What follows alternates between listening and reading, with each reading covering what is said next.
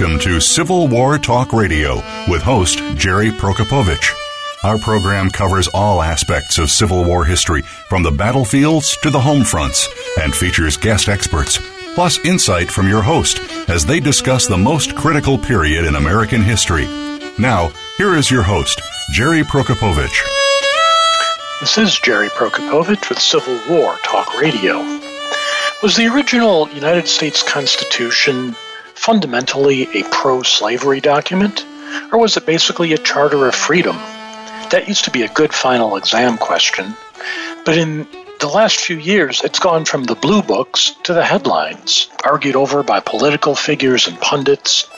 Historian James Oakes suggests that the answer may not be either or, and that we can learn more from how the document was actually used before and during the Civil War than from simply reading what the founders wrote. That's what he says in his provocative new book, The Crooked Path to Abolition Abraham Lincoln and the Anti Slavery Constitution. We'll talk with Professor Oakes about it tonight on Civil War Talk Radio.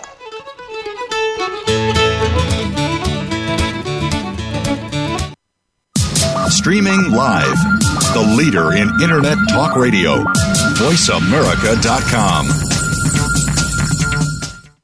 Are you ready for a disaster? If you are like many people in the world, that answer may sadly be no. Disasters happen unexpectedly to people just like you every day. Tune into Preparing for the Unexpected with business continuity and disaster planning expert Alex Fullick. The show will not only help you better prepare for a disaster itself, but also to prepare you, your place of employment, and community for the aftermath, emotionally, financially, and with a better level of awareness and a stronger feeling of resiliency. Tune in Thursdays at 9 a.m. Eastern Time, 6 a.m. Pacific Time on the Voice America Variety Channel the Internet's number one talk station.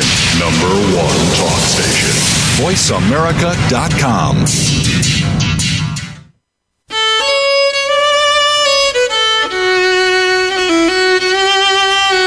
You are listening to Civil War Talk Radio. If you have a question or comment about our program, please send an email to prokopowiczg at ecu.edu.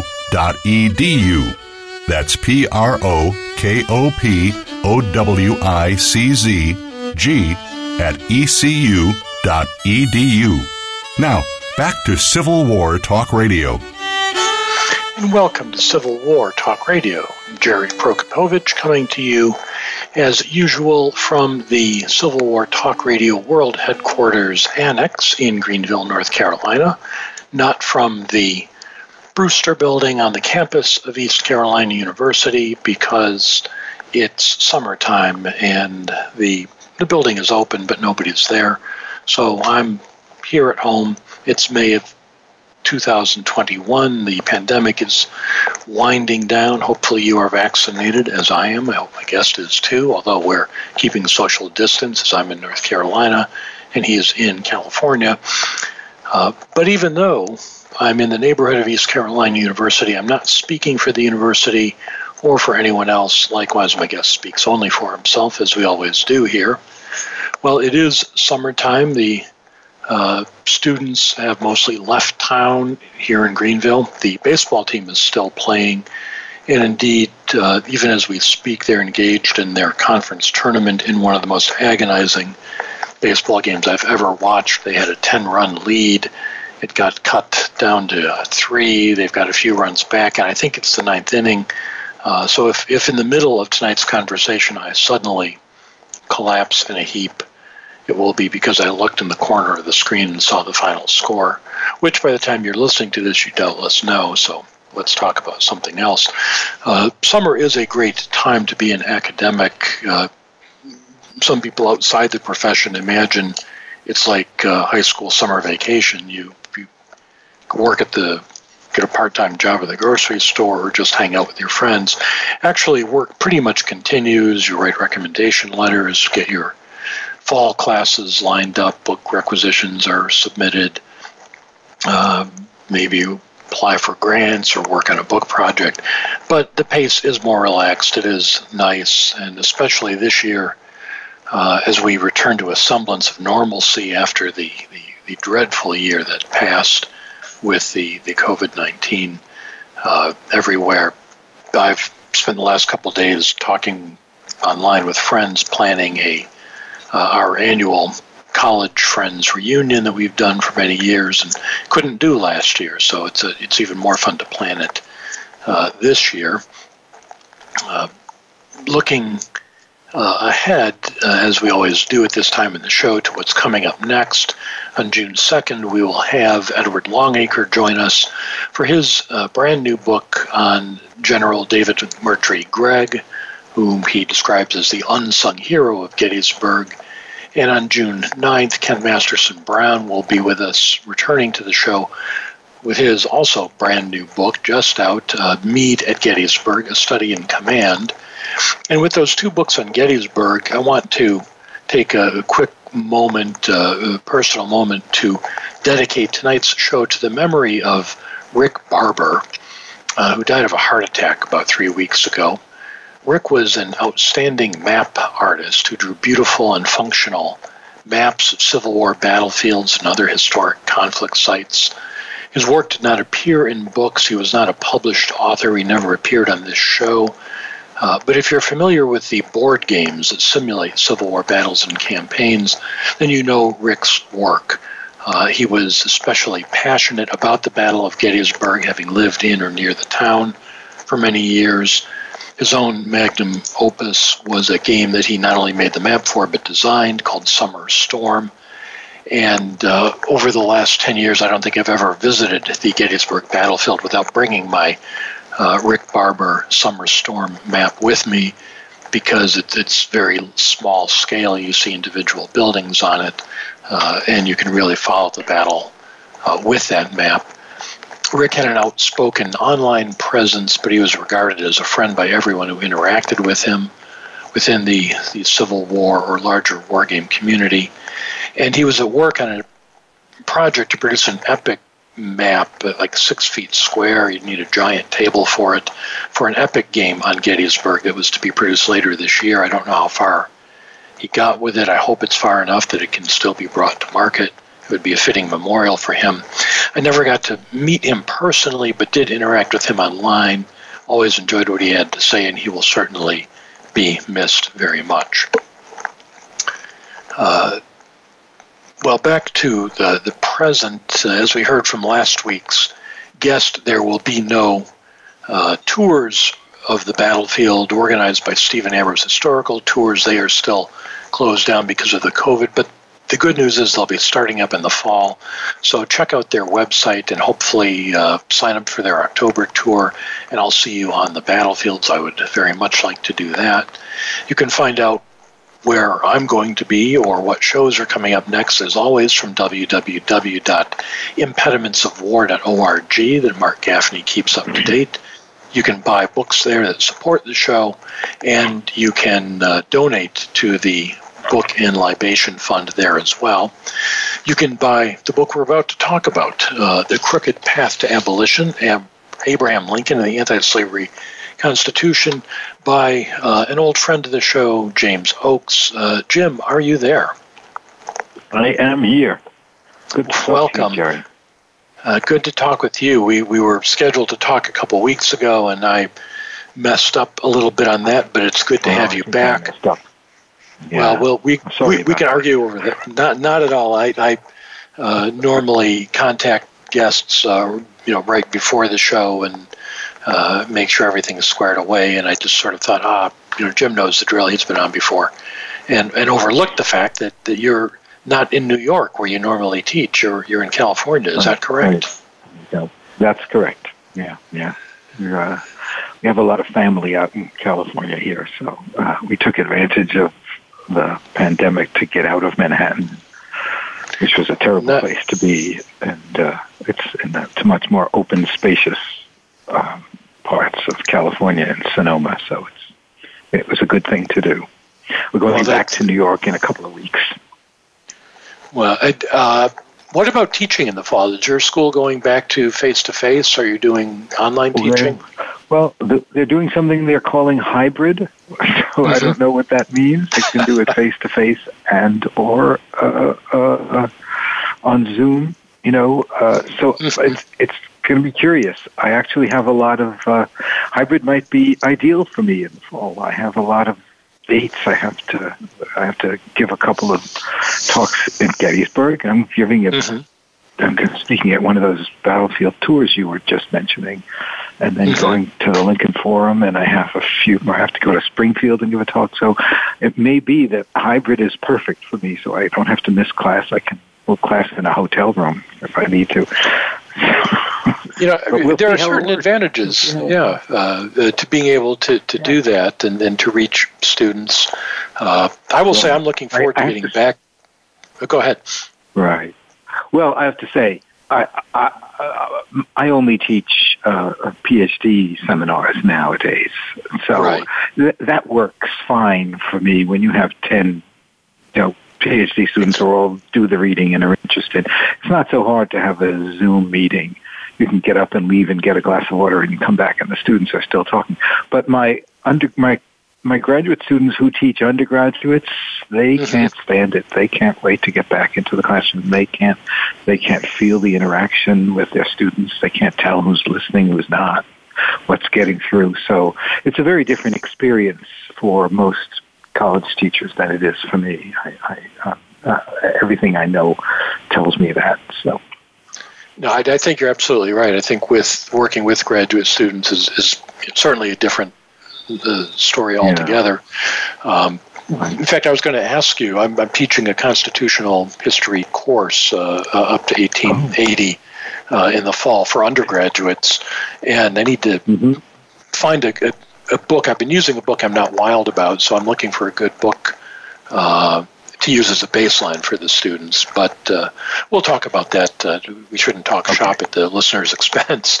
Um, but it was actually talking shop that brought you here because uh, uh, I was doing a show uh, earlier in the year, and I mentioned the. Uh, the exchange of essays between Sean Wilentz and, and Kevin Gannon in New York Times, and I think it was in 2015. Right and I, I, referred to that during a show here in February of 2021 and used your name in vain, pointing out that you, uh, based on your book Freedom National, I, I, suggested you took the position that the Constitution was an anti slavery document.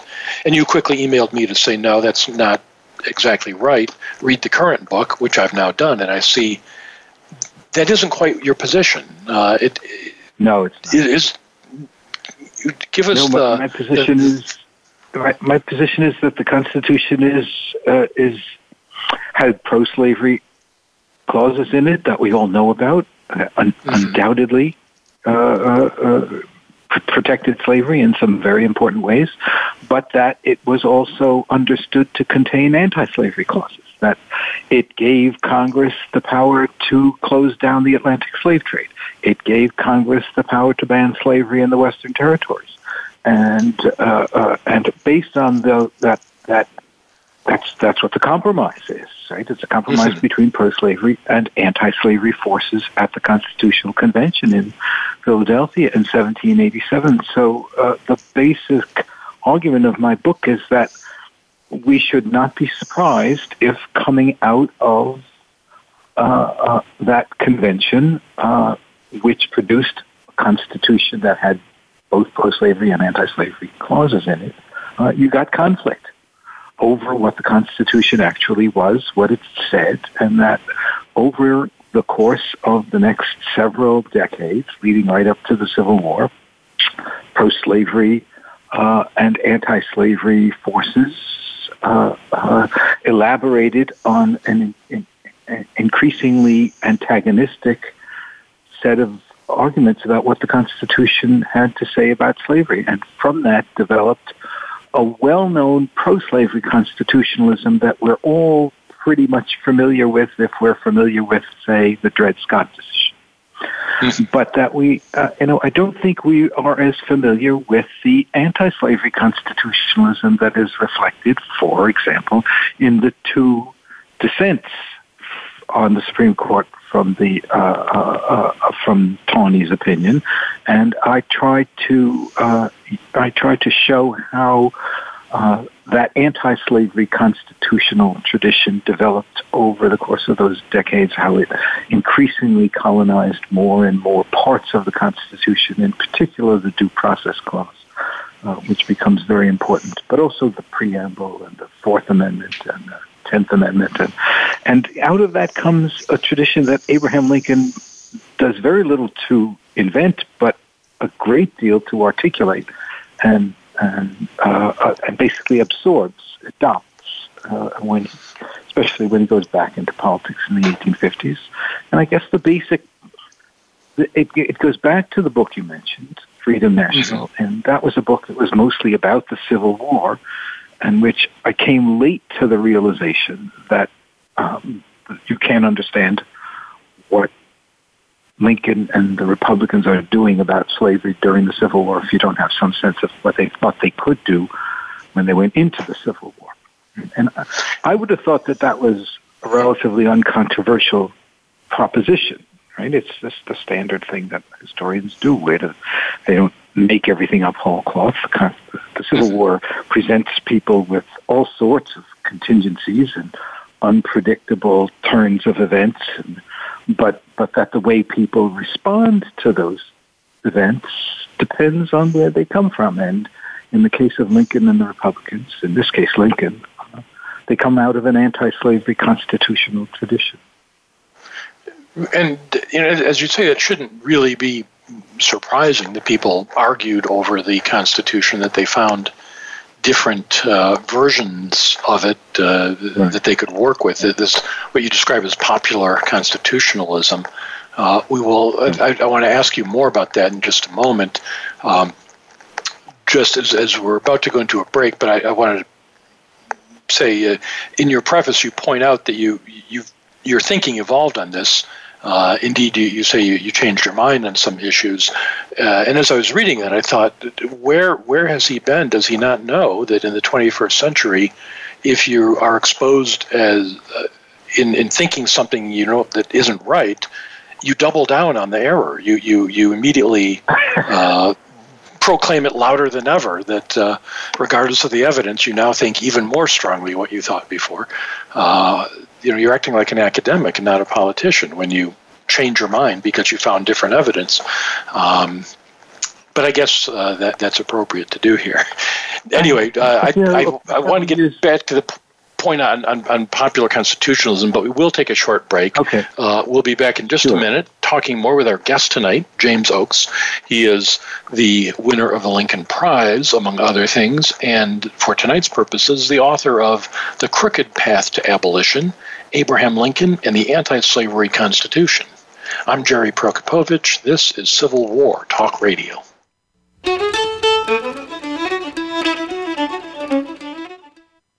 Stimulating talk gets those synapses in the brain firing really fast. All the time. The number one internet talk station where your opinion counts. VoiceAmerica.com. Psych Up Live with host Dr. Suzanne Phillips offers a psychological perspective on coping with common and current life issues. This show addresses topics as varied as marital stress, insomnia, depression, raising teens, campus violence, and building self resilience. Listen in as Dr. Phillips and her guest experts share the latest in books, findings, and information that will inform and enhance your life journey. Psych Up Live is heard every Thursday at 2 p.m. Eastern Time, 11 a.m. Pacific Time on the Voice America Variety Channel.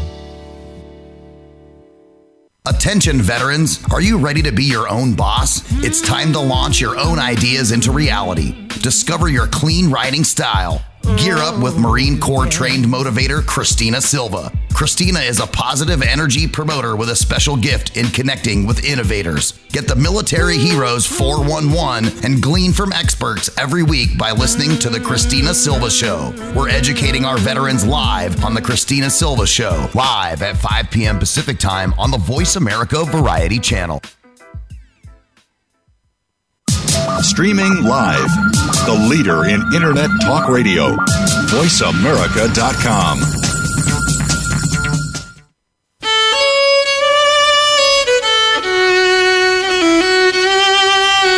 You are listening to Civil War Talk Radio. If you have a question or comment about our program, please send an email to prokopowiczg at ecu.edu. That's P R O K O P O W I C Z G at ecu.edu. Now, back to Civil War Talk Radio.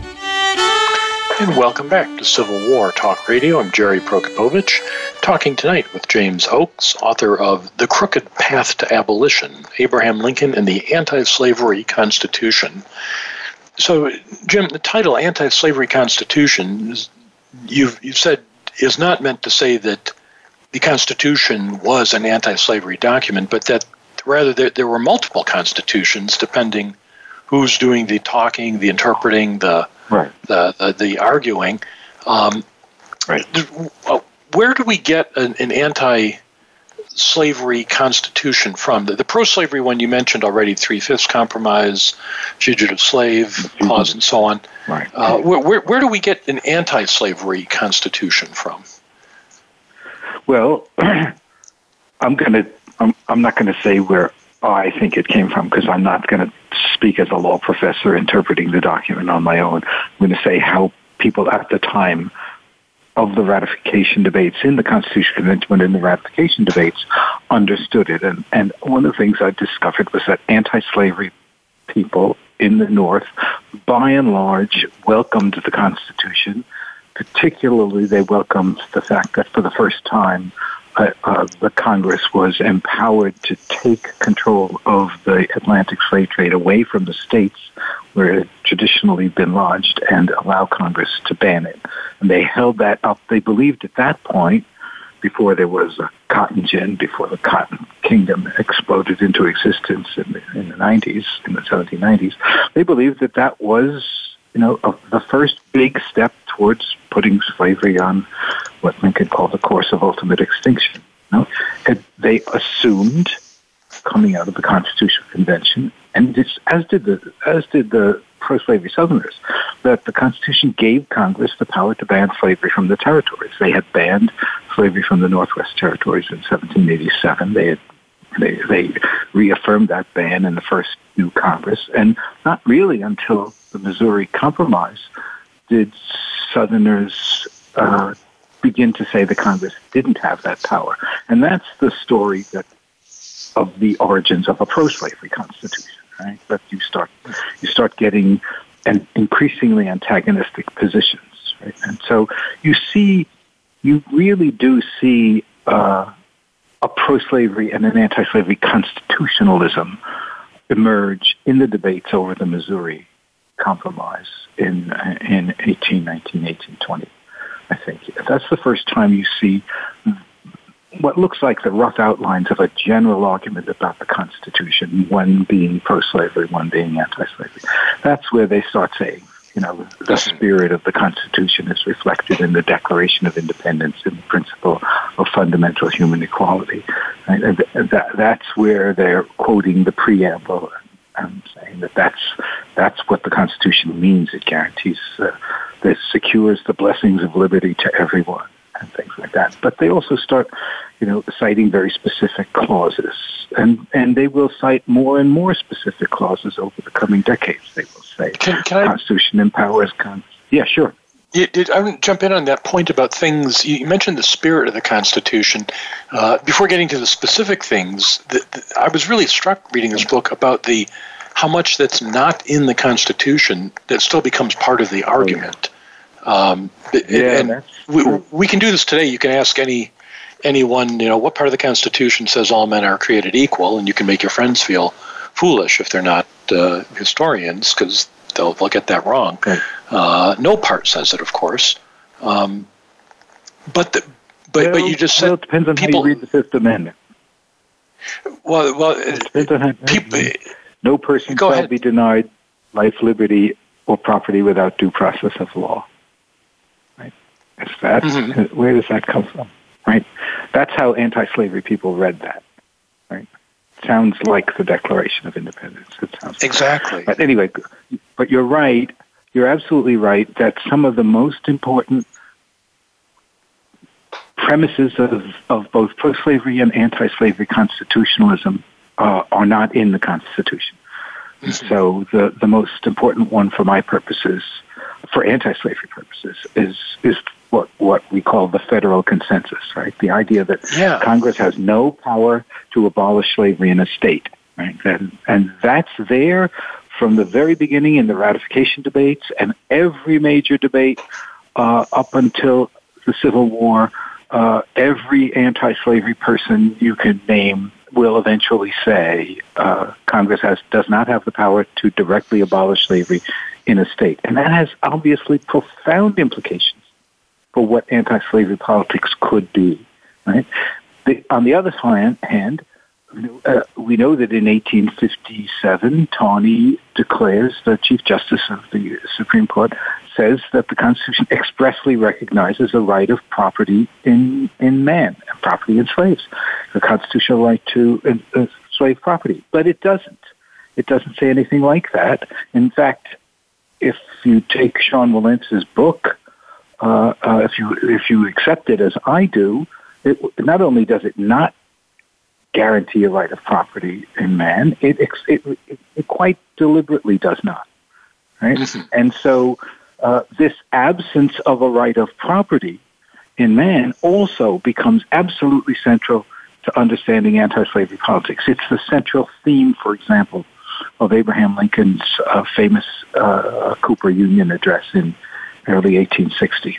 I mean, he's determined to show that the founders deliberately left a did not allow a right of property in man into the Constitution, and if there's and that has profound implications for the politics of slavery as well. The, you know, the, the the absence of authority to interfere with slavery in the states and the absence of a property right. It's hard to imagine anti-slavery politics or pro-slavery politics or any politics of slavery without those two principles, neither of which is explicitly stated in the Constitution.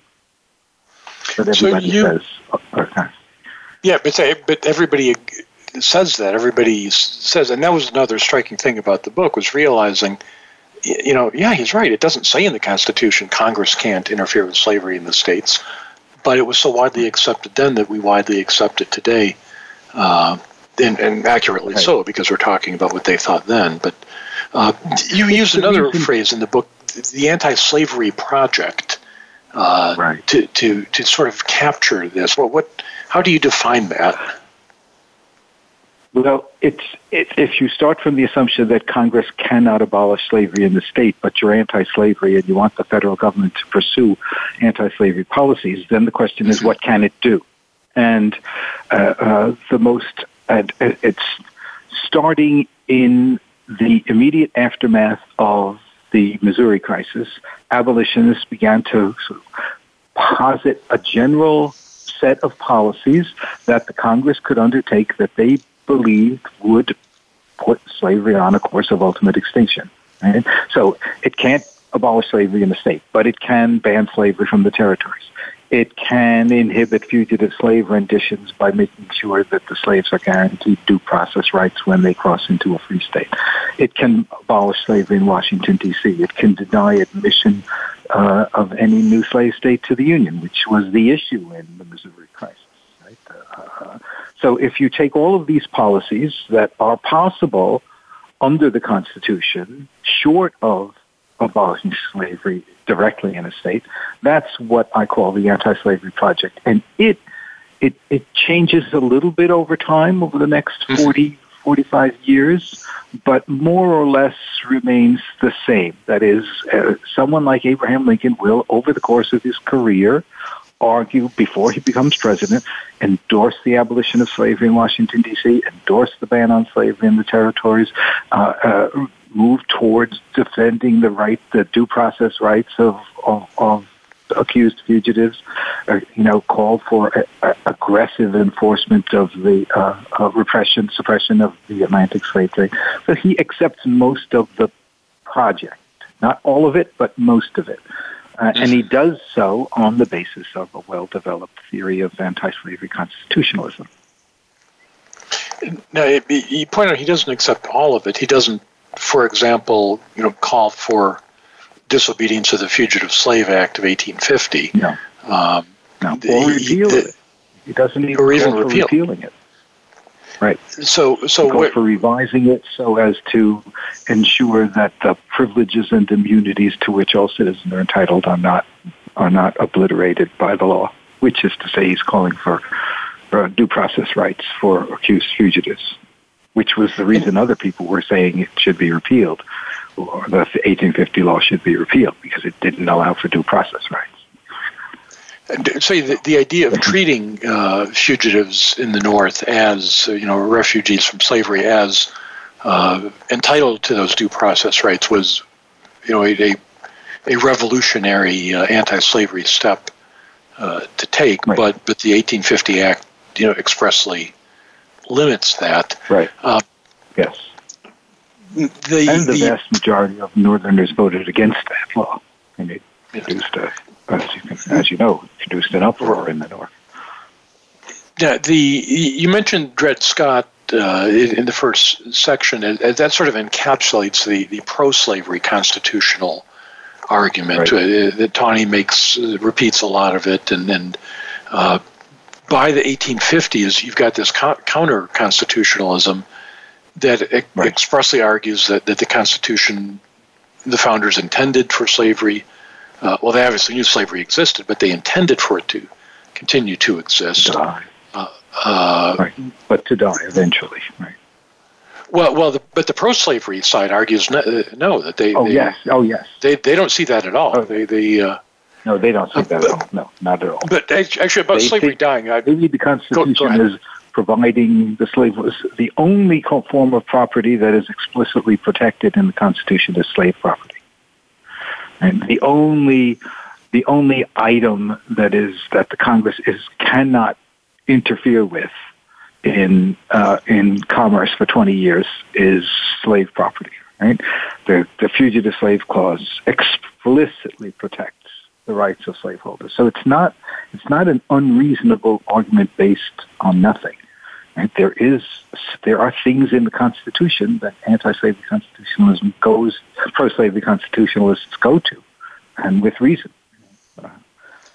It's just that so, there's other things in it, and, and, they're also saying there are things in the Constitution that aren't there, uh, uh, so and they're drawing the inferences time, that. By the time we get to the the war era, the late 1850s or by 1860. Right. Um, you suggest that, Lincoln, in particular, and others supporting the anti-slavery project, are really focused on limiting the expansion of slavery. Uh, more than anything else, that is what will put it in the course of ultimate extinction. Uh, although you suggest that Lincoln underestimates the profit, pro- profitability of slavery in 1860, that, that simply limiting expansion would have taken a very long time to end the institution. Is that is that your view? Yeah, I think so. I, I, I, mean, there are others who think that it would have died, but most most historians I know think that without the war and, mm-hmm. and the radicalization of anti-slavery politics that a policy that the war provoked, uh, slavery would have gone on for quite some time. So, so, I don't I don't see that I don't see that that that would have done it. On the other hand, who knows what would have happened if the Republicans were able to maintain control of the federal government without a war and, and increase their control to the point where they could keep going, like, for example, uh, shutting down the domestic slave trade. You know, uh, could, there's all sorts of things that were sort of in the background of anti-slavery policy. So I could imagine either scenario in which the anti-slavery policies become increasingly aggressive even without a war, or I can imagine that the Democrats come back to power in 1862 and the whole thing fizzles. You know. So it's, it's in the context of the war that this policy, that this project is undertaken and and is radicalized. Well, and that's really, and, and it's crucial. Um, you know, as, as Clausewitz tells us, war is the province of chance. War is the province of contingency. Nobody expects uh, the result so fundamental and astounding, as Lincoln will say. Uh, but but almost immediately things begin to happen that allow the anti-slavery project to to fulfill itself in unpredictable ways. Uh, can, can you talk about how that ball starts rolling? Yeah, in in some ways it's it's quite predictable, right? They the the first thing, I mean, the Congress, the first regular Congress controlled by Republicans that comes into session in December of 1861 adopts the anti-slavery project. Right? They abolish slavery in Washington D.C. They ban slavery from the Western territories. They require the state of West Virginia to abolish slavery as a condition for admission to the Union. They sign a treaty with Great Britain, finally suppressing the Atlantic slave trade. In that simple sense, they do what they've promised to do. Uh, but they were also warning, uh, and one of the things that comes out of the pre-Civil War period was the what I call the the failure, the the, the forfeiture of rights doctrine, right? Mm. That you start to see swelling up in the 1830s. Uh, from abolitionists. That is to say, uh, uh, uh, in response to Southern threats of secession, anti-slavery Northerners would say, if you secede from the Union, you will forfeit whatever constitutional rights you do have. In particular, that means you will not get your fugitive slaves back.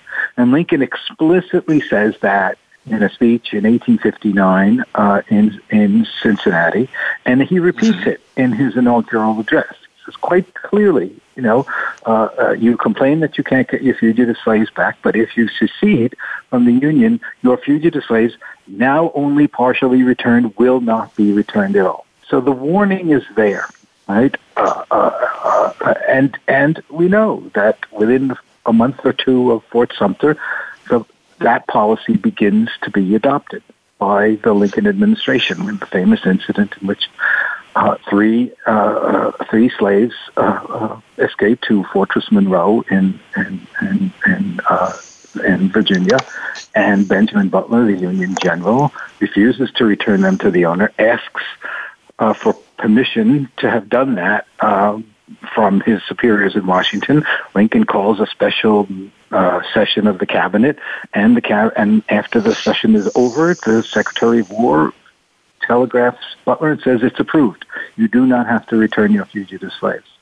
And and there are numerous instances over the next year or so that we know about in which Union generals and officers do in fact return their slaves. But what we haven't fully uh, appreciated is the fact that those those incidents tend we tend to know about them because someone has complained that that officer has done that. And and in some cases, they, like in the case of Charles Stone, for example, they're hauled before Congress and drummed out of service and and and uh, maybe even unfairly, and and mostly because of their pro-slavery uh, politics. And meanwhile, thousands and thousands of slaves on the peninsula, in western Missouri, in Arkansas, you know, uh, are, are, are, are coming into Union lines and are not being returned. Uh, they they are, and they're they're following the example of those those first three guys uh, right. on the peninsula at Fort right. Monroe. Which um, right. we're about to take another break, uh, but uh, let me interject quickly. Two weeks ago, Mike Collins, the astronaut, uh, passed away. We all know who Armstrong and Aldrin and Collins were, uh, the first uh, to the moon. We know those names, so we should probably know the names Frank Baker, James Townsend, Shepard Mallory. Those were the first three right. guys uh, to, to go to Fort Monroe, and they were, uh, in some ways, just as brave as Armstrong, Aldrin, and Collins, and, and uh, their their mm-hmm. bravery had almost as, as at, as much impact. Uh, so it's, it's, worth saying their names uh, as, as we go forward. Uh, let We'll take another break. We'll talk more about the crooked path to abolition, Abraham Lincoln and the Anti Slavery Constitution, written by our guest tonight, James Oakes. I'm Jerry Prokopowicz. This is Civil War Talk Radio.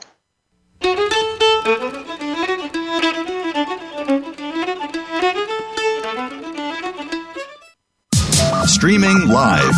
The leader in Internet talk radio. VoiceAmerica.com.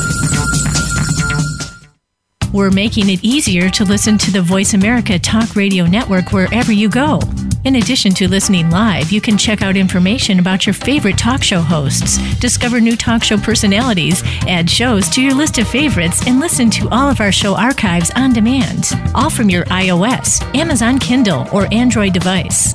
Download it from the Apple App Store, Amazon, or Google Play, and get ready to tune in. The Voice America mobile app, powered by Aircast. If you think you've seen online TV before, let us surprise you. VoiceAmerica.tv is online now. The leader in live internet talk radio has done it again. Multiple channels, a state of the art viewing experience, live and on demand programs streaming 24 hours a day. It's exactly what you want, when you want it. VoiceAmerica.tv. From health and wellness to business, sports, and everything in between. Discover our new world. Visit VoiceAmerica.tv now and experience the future of online television. VoiceAmerica.tv. Stimulating talk gets those synapses in the brain firing really fast. All the time. The number one internet talk station where your opinion counts. VoiceAmerica.com.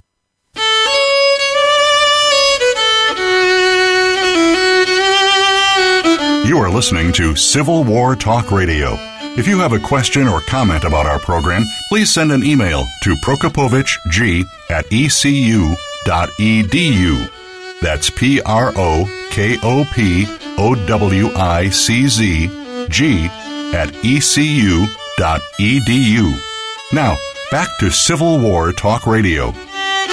And welcome back to Civil War Talk Radio. I'm Jerry Prokopowicz, talking with James Oakes, author of The Crooked Path to Abolition Abraham Lincoln and the Anti Slavery Constitution. So, Jim, by the time we get to 1861, early 1862, the the anti-slavery project is is the idea of, of ending slavery through constitutional means, uh, short of an outright ban that, that as you, you said, was uh, mm-hmm. generally assumed not possible uh, up to that point. Uh, now these things are being fulfilled, especially the, the refugees from slavery are not being returned. You point out that, that loyal before the Emancipation Proclamation, at least, uh, uh, owners of slaves who were loyal to the Union didn't necessarily lose their property. They, they had the right of recaption. They could go into a Union camp and reclaim right. human property. But the soldiers found a way to make that uh, difficult without actually uh, uh, without actually it being policy. It, well, it became increasingly difficult over the course of the first year of the war. Uh, uh, and one of the things we see soldiers doing is a famous incident in which uh, uh, some Maryland slaves escape uh, from a loyal owner to Washington, D.C., and Union soldiers carry the slave with them over uh, into Virginia because if the slave enters the, uh, a Union camp from the in, from the seceded state of Virginia, the presumption is that uh, the the, loyal owner that that's a disloyal owner or a disloyal state, they're free. Mm-hmm. So there are various ways in which Union soldiers thwart individual masters from who are loyal and from loyal slave states. And even the loyal slave state thing is tricky, as the whole Missouri business shows. Right, the state is in yeah. half the state is is at war with the Union. So. Uh, over the course of, of the policy starts with if you know, uh, uh, slaves of loyal owners from loyal slave states are still covered by the fugitive slave clause of the Constitution and the fugitive slave law. But that breaks down very quickly. I mean, if slaves from Maryland run into Washington D.C., it becomes very difficult for owners owners to to get them and to figure out uh, where they are, find them in the middle of a large black free black community and things like that. So it's it's it's it's very difficult to maintain that. And by March of 1862, Congress passes a law and basically says it's illegal for anyone in the Union Army or Navy to in any way participate in the capture and return of a fugitive slave. So uh, if, if fugitive slaves are attracted to the Union Army because they've come to learn that they won't be returned, then the Union Army, you know, marching through Maryland is going to be a magnet, and and it just, you know, it, it's just it's slavery melts as uh, as when Union officers says, you know, we march in and the slave slaves march out with us. I guess that's you know that's that's true. That's true. That's how it goes. disappears when when the Union Army marches in. Right? You, you, that- you yeah, referred to, uh, I was going say, Jim Lane is a character you, you mentioned uh, who tends to show up Right. in Civil War books as sort of a comic relief figure uh, from the border. But, but you say he's got a bit of a more serious role. Well, yeah, he was in Congress during the discussions over the first Confiscation Act, which uses the language of forfeiture and says, you know, uh, disloyal slaves used for the purposes of supporting the rebellion, the, the owner forfeits the claim to the person's labor, which is the constitutional language of a slave, right? Person held to service. Uh, and so this, you forfeit the claim. And he was there, and he fought openly and fiercely against any attempt to mitigate that policy. And as soon as that first session of Congress ends in early August of 1861, he goes back to Kansas, forms the Kansas Brigade, and begins invading the western, uh, across the western border of Maryland, marching the Union Army in, and the slaves attracted to the Union Army marches the back out into Kansas, and thousands of slaves follow him. We have lots of newspaper reports. The reason this is particularly interesting to me, because that's happening everywhere, what's interesting to me about that is that it's happening at the same time everybody's talking about Fremont and Lincoln's, you know, order to Fremont not to, not to, uh, you know, to revise his order emancipating slaves. But at almost exactly the same time, he's allowing Lane in western Missouri to do what Union soldiers are, are allowed to do under the policy. So it's it's it's a much more complicated picture. I think the focus on Fremont has been misleading in the sense that it, it doesn't quite get at the nature of the policy that is already evolving by in the first year of the war. The border states really are, are critical to, to the whole issue. Um, Right. where, where, how did they fit in with the idea of fulfilling the anti-slavery project? Well, that's interesting because uh, uh, uh, abolitionists long believed that uh, uh, uh, slavery was weakest in the border states. The evidence is that it is declining. The slaves are are being, you know, ex, surplus slave populations are being exported from the border states and ultimately from the in, from the eastern states down into feed the expanding cotton economy in the deep south. And from that fact, uh, abolitionists came to the conclusion that though that when the federal government adopts, really does adopt, you know, aggressive anti-slavery policies, those would be the first states to go. Those would be the first states to pass laws abolishing slavery uh, on their own, which is the pr- purpose of the anti-slavery project. And you know, we know from Bill Freehling's work that the Southerners were quite aware of that tendency and were concerned deeply about the loyalty of the border states, and as it turns out, correctly. Right? They couldn't get this is a this is a society that is called into existence for the purpose of protecting slavery, and they couldn't even get all the slave states to join in. I mean, no free state is going to join the Confederacy, but but Jefferson Davis and you know assumed that Kentucky naturally belonged to, uh, to and Missouri naturally belonged to the Confederacy. He couldn't get them. He couldn't get Maryland. Though he was never going to get Delaware. He couldn't get Missouri. You know, and and uh, uh, uh, so the anti-slavery project always focused on those states, and Lincoln begins to put pressure on. Oh, go ahead. Well, I would say when, when Lincoln, you mentioned in the first inaugural, when Lincoln says, you know, you you complain about not getting your fugitives back now, after secession, and you're not getting any of them back. That doesn't resonate with someone in Alabama nearly as much as somebody in Kentucky, uh, whose slaves are right across the Ohio River from Freedom Land. Right. Uh, so, so, right. so the, that's addressed directly to a border state when he says that. Yes, that's right. And and and we know from the debates among uh, constitutional unionists in the Upper South that that was precisely the argument that the slaveholders who opposed secession in those states uh, uh, put forth. Right? You, the constitutional rights you have now, you won't have if you if we secede from the Union and join with the other Deep South states. You know, that's what people in Kentucky were saying. Slaveholders in Kentucky were sometimes saying. That's what they were saying in Missouri. That's what they were saying in southern Louisiana and around New Orleans. You know, we can't leave because we we will forfeit our constitutional right to the recapture of our fugitive slaves. So it's not something, it's not something that wasn't known. It's not some unusual doctrine, you know, that Lincoln dredged up from nowhere. It was a mm-hmm. widely understood concept that, that you secede from the Union and you lose the constitutional right you have. The crucial one being the right to the return of your fugitive slaves.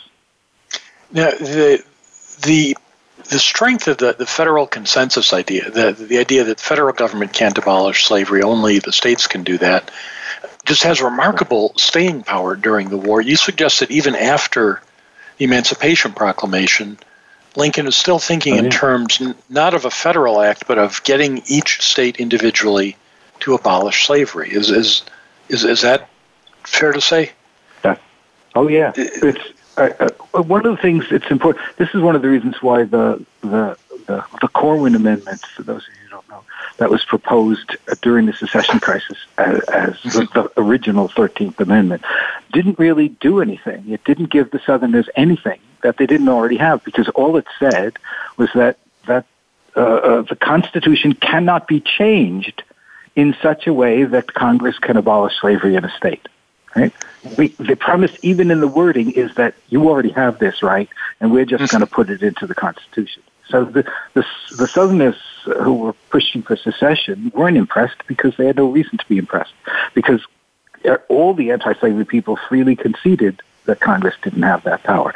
Now that means that for Lincoln, that meant that even an Emancipation Proclamation wasn't going to be enough, right? So, so uh, uh, uh, this gets back to this larger questions of contingency versus inevitability and, and the like. You know, I, I, I think of the Civil War as necessary but not sufficient to get slavery abolished. Right? And there, and I don't really believe that abolition is in the bag until at the very earliest Lincoln and the Republicans win the 1864 elections. Because if McClellan had won, the, the abolition amendment would have stopped. And you would have right. ended up at the end of the war with 15% of the slaves emancipated. Right? So uh, uh, uh, it's very important to know that just because I'm tracing the origins of an anti-slavery policy, uh. I'm not even coming close to saying that it was inevitable. The, the outcome that we see was inevitable because I don't believe it was inevitable. Um, so, so Lincoln knows that. After he issues the Emancipation Proclamation, he's aware of its limitations, and and halfway through 1863, he begins to pressure the states, even in the Deep South, even in the seceded states, to uh, abolish slavery on their own. But now he's got an Emancipation Proclamation that he can use as a weapon, saying, "Look, right. I'm going to start emancipating your slaves in large numbers. So, you know, get control of this project." You know, ahead of time and and start abolishing slavery on your own. And you know, I don't think it's it's adequately appreciated how successful that policy was and what the significance of the success is. That beginning in 1864, um, the first states to abolish slavery, slave states to abolish slavery since 1804 begin abolishing slavery. Now, Arkansas does it, Maryland does it, uh, uh, Tennessee does it, uh, Missouri does it, Louisiana does it, right? And by January of 1865, that made all the difference in the world for the prospects of ratification because we know it takes three quarters of the states to ratify a constitutional amendment. So when when the war begins, there are 18 free states and 15 slave states. Uh, and that's not enough to ratify a constitutional amendment abolishing slavery. But by 1865, by late January of 1865, when Congress finally is able to push the constitutional amendment out to the states for ratification, there are 27 uh, uh, uh, states. There are 27 free states and nine slave states. That's three quarters. Right? pushing the states to get slavery abolished has the effect of making uh, a national abolition possible. Right? So that the the it's ironic, right? The whole premise is ironic that that the federal consensus does not allow Congress to abolish slavery in the state, and at no point during the Civil War does Congress abolish slavery in a state. Rather, in that sense, the federal consensus is both an obstacle to abolition, but is also the means by which an abolition amendment is secured. Because you've got to get enough states to abolish slavery on their own so that when ratification comes, those states will ratify. That is a, a, fascinating argument and one of many in the book. I'm sorry to say we're at the end of our hour so quickly, uh, but the idea of, of, how, how slavery does finally come to an end and how it is tied in to the, the intellectual construct of the, the anti slavery project uh, just I just enjoyed this book thoroughly. I found it very thought provoking. Uh, listeners, you will too. It is called The Crooked Path to Abolition Abraham Lincoln and the Anti Slavery Constitution. It's written by our guest tonight, James Oakes. Jim, it's always a pleasure having you on the show. Uh, thanks for having me, Jerry. I appreciate it. I appreciate it. It's lots of fun.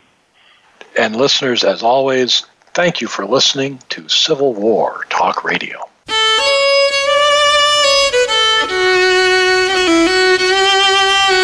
Thank you for embarking on a part of American history this week. Civil War Talk Radio with Jerry Prokopowicz can be heard live every Wednesday at 4 p.m. Pacific Time, 7 p.m. Eastern Time on the Voice America Variety Channel. Have a good week.